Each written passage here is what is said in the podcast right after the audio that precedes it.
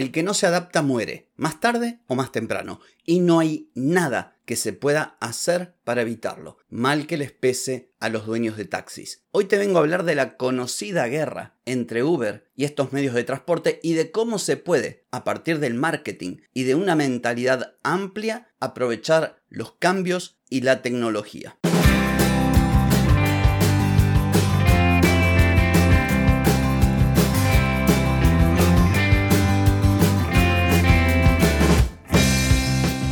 Bienvenida y bienvenido a Marketing para Gente como Uno.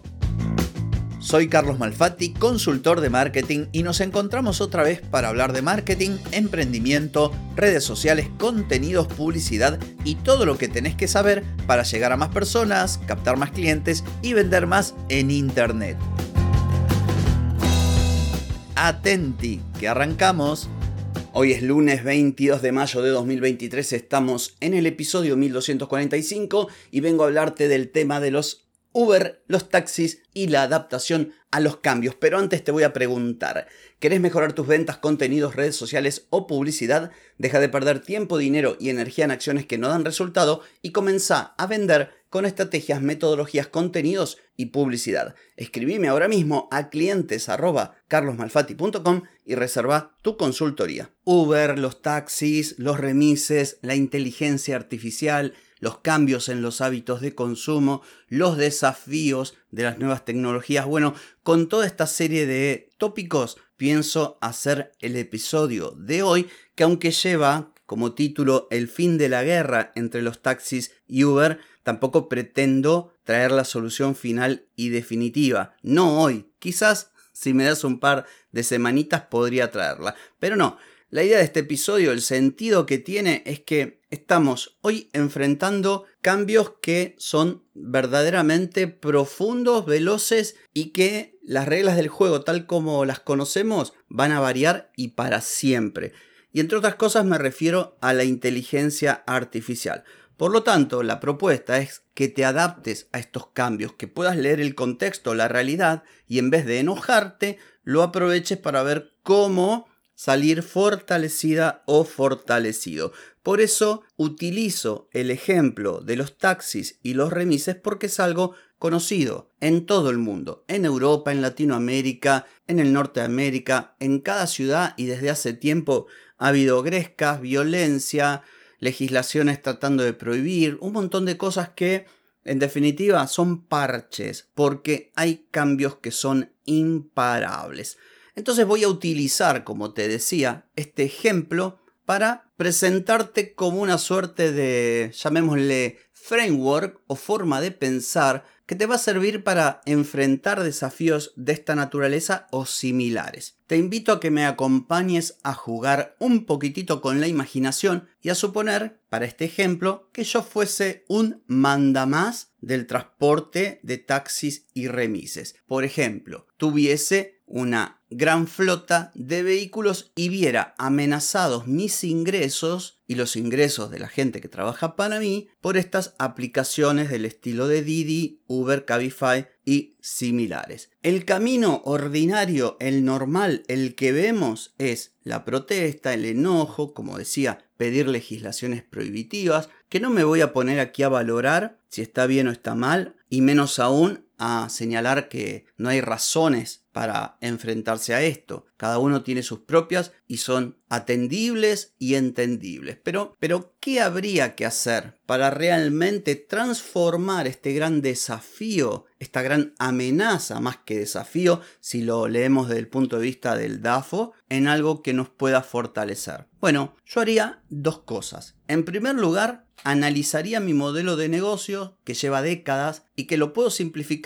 de este modo. Tengo un vehículo y una persona me paga para que del punto A la lleve o lo lleve al punto B. Bueno, este básicamente es el negocio y así ha sido durante décadas. Todos los taxis o los remises son iguales o parecidos, salvando las distancias de marca y modelo de vehículo, todos se parecen entre sí y todos entran a la cancha a jugar este juego. El juego de llevar a una persona de un sitio a otro. Listo, ahí se termina todo el asunto. Pero claro, ahora tengo amenazas y debo enfrentarlas. ¿Cómo podría hacerlo, como dije hace un rato nomás, y salir victorioso? Bueno, redefiniría el modelo de negocio y haría otro giro, quizás el más importante. Dejaría de poner énfasis en lo que ofrezco, un vehículo para trasladar a alguien del punto A al punto B, y me centraría en las necesidades de mis clientes. Por un lado, lo haría a partir de la observación, ¿sí? uso y costumbre, mi experiencia a lo largo de décadas viviendo de esto y por otro lado, también me apoyaría en métricas. ¿Y para qué? Sencillamente para poder establecer un nuevo modelo de negocio basándome en las necesidades de mi público objetivo y yendo un poco más allá de las necesidades de mis avatares. Y ahí comenzaría a descubrir cosas muy interesantes.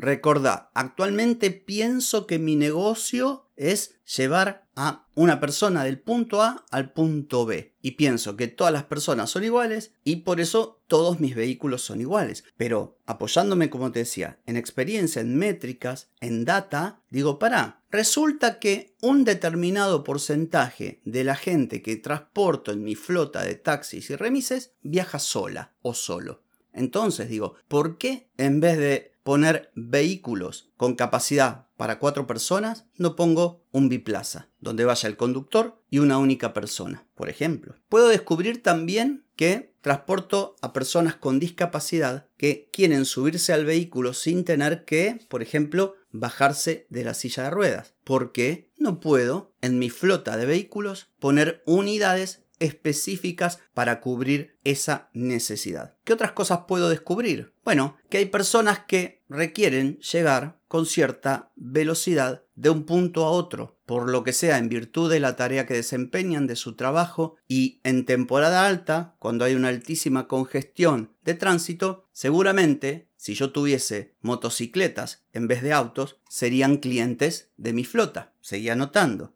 Otro ejemplo, fin de semana, los chicos salen a bailar. ¿Y cuál es el problema? Y que un taxi puede transportar cuatro personas, o tres personas y el conductor. No sé bien cómo es la legislación, pero pongamos cuatro. ¿Qué pasaría si en mi flota de taxis o remises, en vez de tener unidades pequeñas, tuviese unidades que pudiesen transportar, no sé, a ocho personas, a diez personas, como si fuese una combi? ¿Me seguís? ¿Qué pasa, por ejemplo, también el fin de semana cuando alguien va por ejemplo, hacer una presentación a un bar, va a cantar, va con su socia o socio, lleva el teclado, las guitarras, los micrófonos, etc. Esto ocurre también. Y es un lío ubicar el equipo en una unidad pequeña o en un auto convencional. ¿Te vas dando cuenta entonces de la idea? En vez de pelearme con Cabify, con Didi, con Uber, digo, para, yo hace 40 años que hago esto, 30. Ya sé todas las casuísticas. ¿Qué tal si adapto mi oferta de servicio de acuerdo a las necesidades de mi público? Transformo un negocio tradicional que no ha variado en un negocio orientado al cliente, donde ofrezco soluciones a problemas puntuales. Por supuesto que esto requiere de un mayor análisis, de más conocimientos, no soy experto en transporte, pero uso este ejemplo para que vos lo puedas aplicar también en caso en el que te veas ante un desafío similar que tu contexto cambia, que se metió un competidor y quiere robarte una porción del mercado, o que la inteligencia artificial pone en peligro lo que venís haciendo. Este ejemplo que acabo de utilizar es para eso, para que vos digas, pucha, en vez de enojarme, en vez de patalear, en vez de ponerme a despotricar en la cola del banco con la vieja de atrás diciendo qué mal todo esto, ahora nos vamos a quedar sin trabajo, pensá un poquito con una mayor amplitud, con más creatividad. Fíjate cómo podés sacar provecho de la situación. Y si no pudieras, por lo menos date cuenta a tiempo, porque, insisto, aunque protestes, patalees, todo lo que vas a poder lograr en el corto y mediano plazo, cuanto mucho, va a ser un parche. Hay cambios que son irreversibles. ¿Vos te imaginás a los dueños de los videoclubs haciendo presentaciones para prohibir Netflix? No hubiera funcionado nunca, porque la gente eligió Netflix. Le resultó mucho mejor que tener que salir de la casa, alquilar una película e ir a devolverla. Bueno, de esto cada vez se ve más y cada vez vamos a ir viendo más. Entonces, como dije, con esto cierro, que el episodio de hoy, con un ejemplo que todos podemos comprender, te prenda la lamparita de la inteligencia para que vos te adaptes cuando veas que las cosas a tu alrededor están cambiando y necesitas pegar un volantazo. Así que espero que este episodio haya sido de utilidad para vos. Esto es todo por hoy, no por mañana, porque mañana nos volvemos a encontrar. Chau, chau.